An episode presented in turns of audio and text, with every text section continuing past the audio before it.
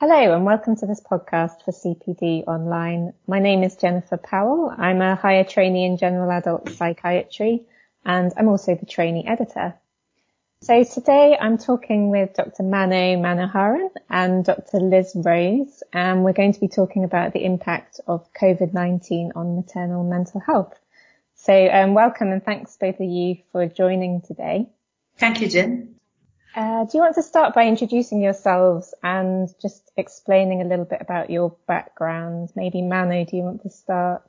Yes, so I'm I'm Dr. Mano Manoharan. I'm a consultant perinatal psychiatrist in South London and Maudsley NHS Trust. Uh, I also have a varied research and teaching interest. I am currently a principal investigator for uh, SHAPERS study, which is a perinatal study looking into health thought intervention in uh, NHS, and have a role in the college as a faculty member in uh, perinatal faculty in Royal College. Thanks, Mano. And Liz? Hi, so I'm Dr. Liz Rose. I'm um, an ST6 in the Maudsley Higher Training Programme. I'm actually currently acting up as consultant on psychiatric intensive care unit for women at the Maudsley Hospital. Um, and I spent a year working with um, Mano in the South London um, Lewisham perinatal service. Um, so that was a community perinatal team. Um, and I'm going to be working in the mother and baby unit from next month and thereafter hope to pursue a career as a perinatal consultant. Thanks, Liz. And um, to both of you, really, what what was it that led you to become interested in this topic?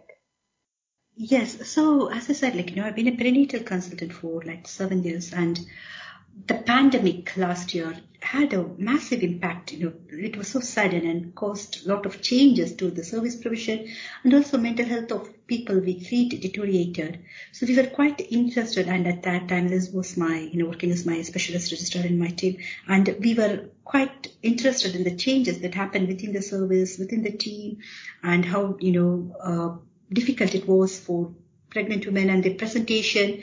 So uh, thought it would be useful to do a kind of a paper to raise awareness. That was one.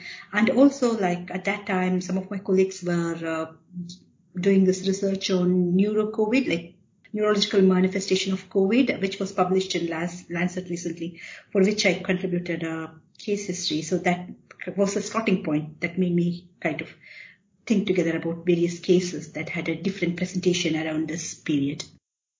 Thanks. And Liz, anything to add?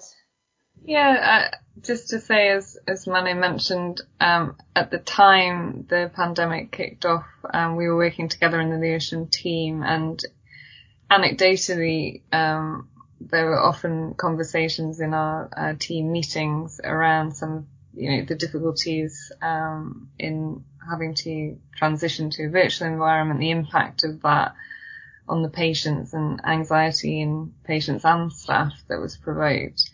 And little by little, we, we started to realize the impact of this was really huge and going forward, it's likely that it would last a long time. So we thought it would be helpful to start to gather our thoughts. And that was the beginning of, um, what was our paper, which was re- recently published looking at the impact of COVID-19 on maternal mental health.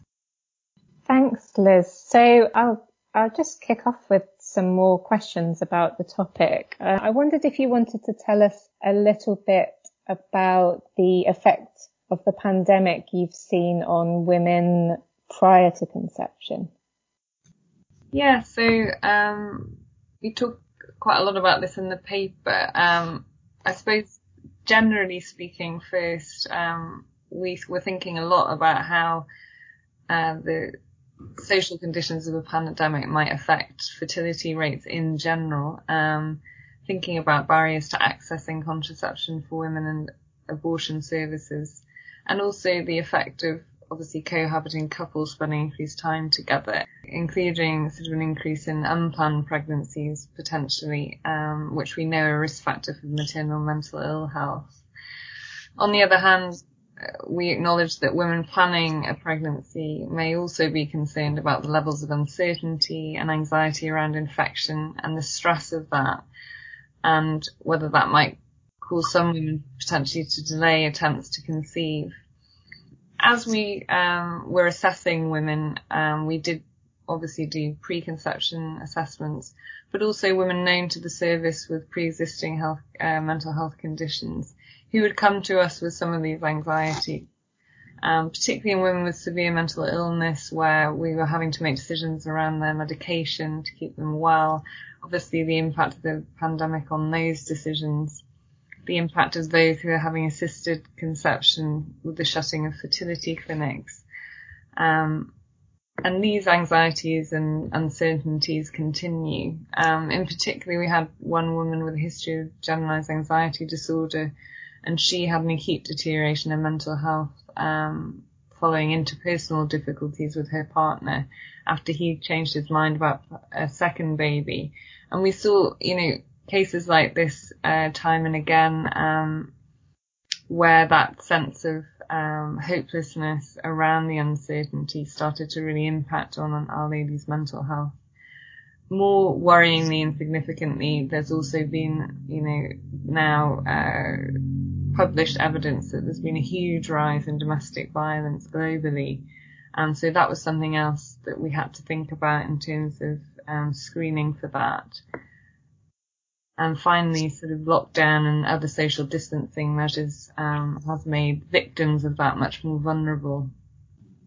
So all of these things were sort of playing into when we were assessing women, um, and I could go on. There are many other sort of effects of the pandemic prior to conception that that we started to notice in our work day to day.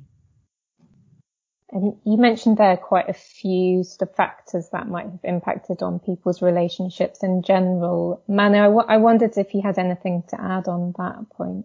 Yes, absolutely. As Liz has mentioned, I think one of the main thing is about domestic violence. So people who are already in those kind of situation, like abusive partners, it, it, it is a nightmare to be locked in with the person who abuse, like, you know, that also adds on to your loss of control and feeling of helplessness. So, you know, if you see there's been a lot of research evidence, even the charity organizations like Solace, Women's Aid publishing evidence that there's been an increase in domestic violence, even homicide during this whole pandemic. So that was one of the main challenge to look into, especially we working with women. It's one of our duty to kind of protect these women and also children, you know, in those kind of abusive scenario. And uh, I think the substance misuse would have increased, like, you know, people who had that, especially in the initial stages of lockdown, where mo- most of shops and pubs were closed. So where were these people who were addicted to drinks and drugs? Did they have access to that or did they have withdrawal symptom? And that could have you know, indirectly have an, directly have an uh, impact on their relationship. And perinatal, it's all about relationship. You know, it's the main focus being mother and child relationship.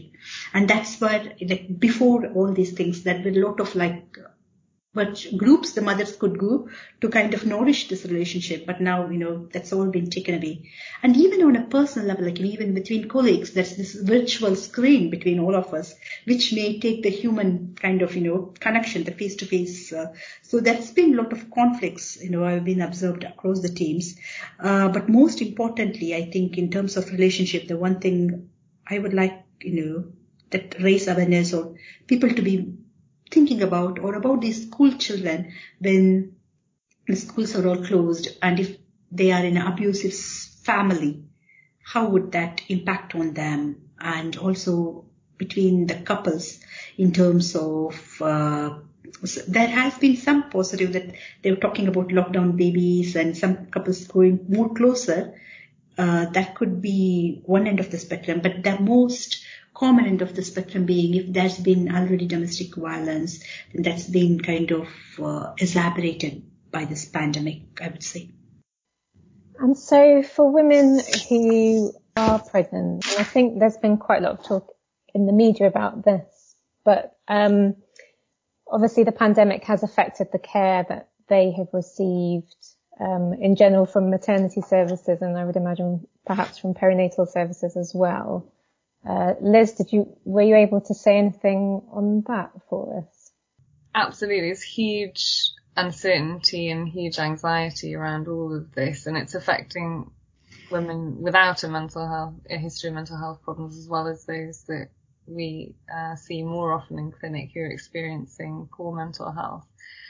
Um, in terms of their care, women have had to rapidly adapt to changing guidelines, um, with, you know, virtual mental health reviews often being the norm for, you know, all but the highest risk of patients, particularly in those early days when there was a lot of, uh, or reduced understanding compared to now. Um, also in terms of physical health, um, partners and other carers being restricted from attending routine appointments and scans. And that includes sort of some, you know, invasive and distressing procedures such as amniocentesis. We had a patient in that, um, situation who was very distressed that her partner wasn't able to attend with her. We also had women who, when it came to the birth, uh, and it's still happening now, it's very variable, um, the amount of contact that partners can have. Um, we had a particular patient who'd had serious history of trauma and the actual birth itself was likely to trigger some of those um, difficult feelings and we had a battle on our hands getting the partner um, the ability to access that birth. Um, so, you know, all of these situations obviously throw up a lot of anxiety um, for all women, but particularly those who are perhaps more vulnerable to mental health um, relapse.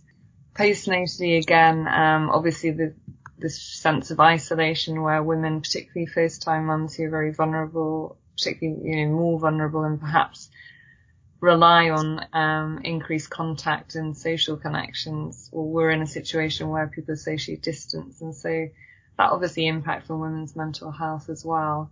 So lots of things uh, that women have had to get on board with in terms of their care changing, and in terms of the guidelines, the Royal College of Obstetricians rapid, you know, uh, regularly update their guidelines, which are excellent. I would refer any listeners particularly um, to their guidelines of COVID infection in pregnancy. As our understanding sort of expands, these guidelines are being updated, but in the meantime, the reality is, um, whilst people are trying to be as clear as possible, it will be a long time before we really understand the kind of longitudinal effects of the pandemic. And that includes, you know, children conceived during it. Um, now with the vaccine, um, mixed messages around that, which, um, has also raised anxiety in some women as they, particularly those women who work in healthcare settings, for instance, who are at higher risk. So whilst the guidelines are attempting to be clear, obviously um, we do have limited knowledge, so uh, we have to sort of try and balance this um, in day-to-day practice with women and try to um, reassure as much as we possibly can given the circumstances. Thanks, Liz. And Mano, I was wondering what are the main kind of impacts that you have seen for women who are pregnant and you know, how has it affected their mental well-being over the last nine, ten months or so? Yeah, I think it has done in a you know number of ways basically. So as like you know, for example, people who had anxiety or low mood, like you know, this kind of increased. It increases their anxiety, and many women they do have like you know fear of childbirth, which we call as tocophobia. And one way of you know addressing that would be taking them on a tour of the labor ward, and you know, but all these restrictions and change in the birth plan women do lose their sense of control quite commonly during pregnancy, which is quite natural, but that's been exacerbated because of this pandemic and lockdown and also fear of contracting illness. So people with health anxiety, their anxiety has just gone high. And also this neuro COVID group, they were doing some research into organic illness like schizophrenia, bipolar, there's been increase. Yes, there's been an increase in, you know, especially like in the beginning of pandemic, I think, uh, the risk of relapses was quite high due to number of factors. And uh, I think we would have described in our uh, paper about one of the case history we saw of a woman with a bipolar illness who was at a high risk of postnatal relapse. But, you know, be, that was in the beginning of pandemic. And then she eventually tested positive for COVID. So we don't know whether there was any direct relationship because of the COVID infection, the relapse got triggered or, but one thing we could observe is between the time she got admitted into the hospital and she was diagnosed, she should have contracted the COVID. She, there was one day where the patient was suffering from a hypomanic relapse and traveling all over London so those are the things that were really concerns at the beginning of the pandemic. But even now, nine, ten months, things are not any better. I would say that the referrals to the perinatal teams have been increased. There was a time when we had a deluge of referral because of what was been happening is having a wider impact. And also the way we treat these illnesses has also changed, isn't it? For example, like, you know, uh, the core bread and butter of psychiatric practices abroad this conversation with the patients where we could see verbal and non-verbal clues. But in the virtual layer, yes, it does help, but that's been changes. Like we are not able to observe the child fully, their interactions, and also how much impact it would have, have on the management of those disorders with online therapies and online everything, and also lack of the other social structures which would have contributed to the management, you know, in the normal times. So these all have, I think, the major impact I would say is had increase in the rate of mental illness and also with people with pre-existing mental illness, increase in risk of relapse. And one thing we may need to aware because we are also thinking of doing a sequel to this paper as a, how it is, you know, uh, after a year on from pandemic. I would say, say we, we all could predict that there may be an increase in mental illness once this is over because it, it, it is a trauma. It's, it's like a global trauma where everyone need to take prioritize self-care at this point. But people with pre-existing mental illness, it could have more impact on them and uh, they may kind of trigger something that had happened in the past, like the loss and even bereavement. I think that was one of the important things I wanted to mention.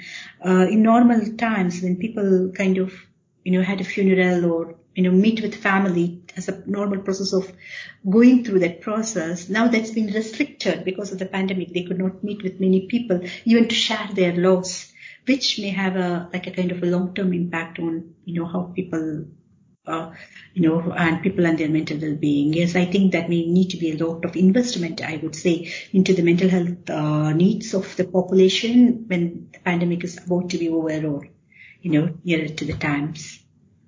Thanks, Mano. And you mentioned a few things there, like the loss of sort of social structures, um, the social support for women. Do you, have you noticed anything specific for women in that postnatal period or, or women um, who may be, you know, looking after a young baby for the first time? Anything specific you've noticed in those situations? Yes, absolutely. As I said, like, you know, the risk of relapse in the postnatal period could increase.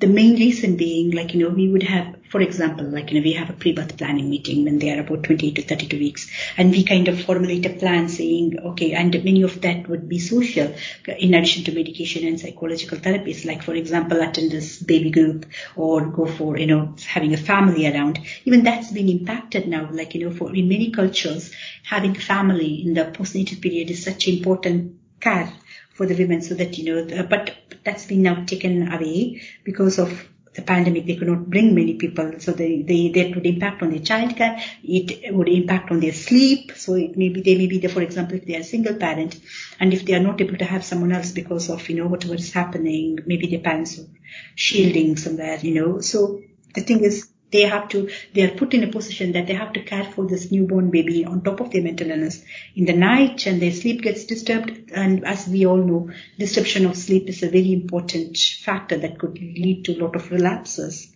So uh, in terms of postnatal, yes, there's been increase in postnatal depression. There's been increased rate of relapse, and uh, even the mother and baby interaction, as I said, like you know, the other way of other help that mother would have received if not for the pandemic. It's kind of, you know, these services were being disturbed. So all this, uh, or the impact we are seeing in the postnatal period. Thank you. Mano, oh, one of the things that you mentioned there was a little bit about remote working in your team and how that might be impacting on the care that women receive. Uh, Liz, did you have anything to add on that? Yeah, thanks, Jen. Um, so much to say about the service effect and also the effect on patients. Obviously, we rely on perinatal psychiatry on excellent communication skills and the uh, observation assessment of women in their most vulnerable period potentially in their lives. Um, with the impact of sort of virtual working, we found immediately in terms of our service, that destabilizing effect of that in terms of not having the face-to-face contact with our colleagues. So that anxiety was the first thing that we needed to think about containing so that it didn't start to affect on patient care. But of course, then we started to see as the pandemic progressed that people were being deployed to other services, the effect of that on our service, loss of community services. So, you know, reduction of um, an ability to signpost women or to access, for instance, psychological care. Um, we then had the issues where, you know, we find ourselves in a situation of uh, doing telephone or uh, team teams reviews, and obviously, uh, you know, with the best will in the world, that will never be as good as seeing a patient face to face. That was the challenge that we set, and it and it meant that there was obviously going to be an impact on our ability as professionals to sort of identify and support women. Um, you know, particularly with regard to things like observing mother and infant relationship, um, also any concerns for the baby, physical concerns for mother or baby, you know, looking out for signs of domestic violence, substance misuse and thinking about safeguarding, all of these things are much more difficult to achieve in a virtual medium. So that came up a lot. Um, and then, you know, uh, closer to home in, in for those, uh, patients who really did require a face to face, of course, we were facilitating that where it was necessary in emergency cases. But there were concerns early on with getting um, enough PPE, so that impacted on staff anxiety. And then um, for those uh, staff that actually found themselves in the position of being essential workers and also pregnant themselves, there was this dilemma with, you know, going back to what I was saying before about the guidelines necessarily having to adapt to the, you know, rapidly changing circumstances. There were dilemmas there about um, whether they should be shielding or not, um, going to work or not.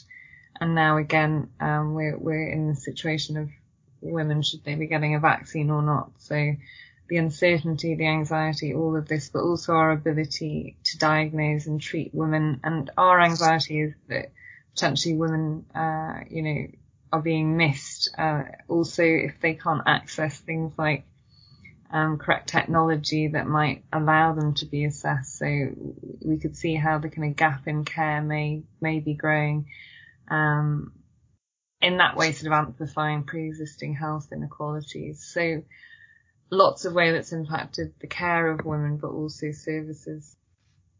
And do you think it's also had an effect on inpatient services and inpatient admissions, for example, to mother and baby units? Yeah, absolutely. I mean, um, I think that the main takeaway there is again, um, there didn't appear to be, at least early on, any, uh, you know, solid guideline in terms of, it seemed to be on a service by service, uh, discretion, if you like. So different services would have different thresholds and in terms of admitting uh, women who may have been exposed to um, infection, things like this. So obviously different services will, will have, uh, you know, different facilities and, you know, this disparity of care then is, is further amplified. Um, so we found ourselves because of pressure on beds anyway in services, um, already very sought after and uh, uh, mother and baby beds became even more difficult to secure for our women. Um, so that obviously has a huge impact. Thanks, Liz. So, I mean, obviously we've been battling the COVID pandemic since sort of the start of last year now. But Mano, I was wondering what you think might be needed moving forward and how you things might change during 2021. Yes, you are very right and spot on. Like, you know, things still remain to be uncertain and uh, we're still in the thick of it. So, yeah, I think when things, uh, depending upon how the pandemic progress, but one important thing I think we have talked about in our paper too is that we, there need to be long-term investment into mental health services because of various things that has happened And maybe sometimes people are more in a kind of a firefighting mode or a survival mode currently, both patients and healthcare professionals trying to face the reality as it rapidly changes. But there may need to be a lot of processing about these events when things settle. And as you know, like, you know, with any trauma, when we are in the thick of it, things may not come out of it because of our, we will be in the fight and flight mode. But when it is settled, that's, that's when all the post-traumatic stress disorder or whatever trauma-related illness starts. And this pandemic is definitely a big trauma on all of us and especially people with mental illness and especially those vulnerable group people in that perinatal period who not only had to care for themselves but also about their children or their infant and the future you know of generation so uh, there need to be a lot of uh, investment into the mental health services because there may be a lot of uh, increase in the mental illness once you know we are out of it. And also we have to think about the impact of long covid. Like you know people are talking about long covid. There's a lot of research being done in it. But what about the psychological component of long covid? That has an impact on them like emotional impact. And and the most importantly one thing we need to think about is this financial impact. Many people have lost job cannot be underestimated Many people don't know how their future is going to be. Many people have lost contact with their friends and family and many people have been isolated. So these are the real things that we may see, like, you know, when the pandemics or the small, for example, there are small businesses which have been closed or gone to administration. So when the pandemic is over, what's going to be the future for these people? Are they all going to be reopened or they going to be given some, you know, how would they recover from this economic impact of whatever happened? And that would directly or indirectly have an impact on their relationship and on their, uh, you know, mental illness. So these are the things that we need to definitely consider. And we were also talking about the epigenetic issues in our, you know, which is a very small, you know, thing about how the influenza pandemic they found that, you know, there was an increase in proportion of people affected by schizophrenia of the kids born around that time. We don't know what's the relationship there, but that's something epigenetics which we need to be considered in terms of service planning. And we also talked about the changes in the service provision and service planning. I think all these healthcare professionals may need to go through a special form of training or kind of adoption because they have rapidly adopted to this changing landscape of virtual reality. But then when this is over, they have to go back to their imagined or in a real you know scenario. So how they are going to kind of you know go and are a lot of people redeployed and people trainees who lost training number and stuff like that. So quite a lot to think about. But I think one thing, the common theme for all of this seems to be investing more and more on mental well-being of the population as such would be the you know one of the ways we could handle it.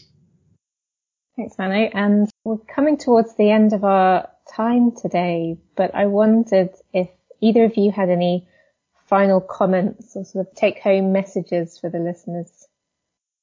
Yeah, I think Mano sort of summed things up really well there. I suppose it's just sort of the idea of of our of the paper and collating all our thoughts in a paper was that we might be able to sort of share this and start some discussion. And I think that's why we're also doing this podcast. I think it's about just being really aware of all these different, from all different angles of the effect of what's happening now on our patients and on each other and our staff and thinking about also well-being of teams because as things go forward, I think, you know, it's clear that there are going to be some really challenging times ahead, hugely complex, complex sort of risk benefit decisions about admitting women at the minute when the infections rates are so high.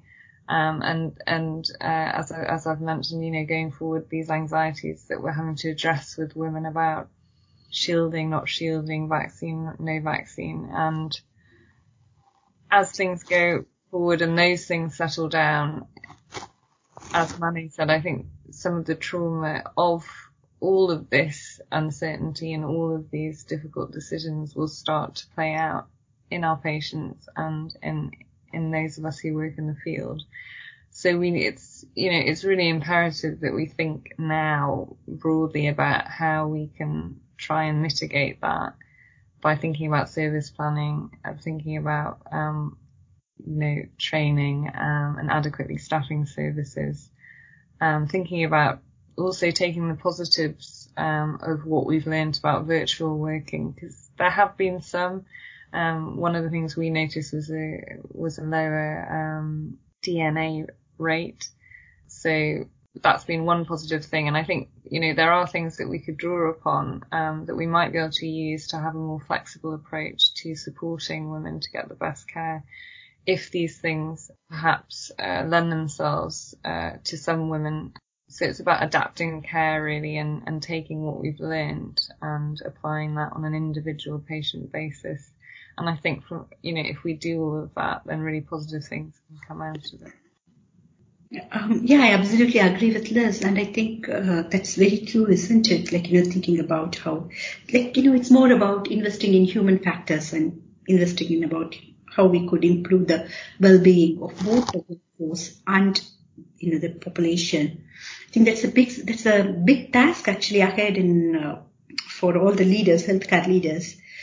It, it is a big task actually, I think, to be thinking about because this is something that has happened. We, we've not seen in our lifetime anything as dramatic to this proportion, most of us. So, uh, this is a big challenge when it all over, like it's about getting the whole population, even the school children getting adopted back to, you know, their normal school life. It's, it's all going and all the parents, their work and uh, everything. So it's going to be a big, uh, huge challenge, but I think it's quite positive that we are all in this together and we are started already started thinking about how it could be, especially in terms of perinatal, for example, we are, you know, there's been a lot of work the faculty is also doing. And uh, Liz mentioned about healthy teams. I think that's very crucial because I did observe that, you know, with the pandemic, the stress could have had a lot of the conflicting situation within the teams increased around that time, which I think could be addressed and stuff like that. But to come out of the pandemic to think about, I think all our ways of working or our mindsets going to be different and about adopting to the new reality, isn't it? So I think that would be loads of change. Uh, as with any change, when we are in the thick of it, it's quite difficult. But once we come out of it, then we could reflect and say, wow, we have survived or we've thrived, you know, during, and that could be something, I think to end on a positive note, I would say that, you know, we all should be really proud of ourselves for being able to thrive, you know, even, even getting on each day by day is a big achievement in these scenarios.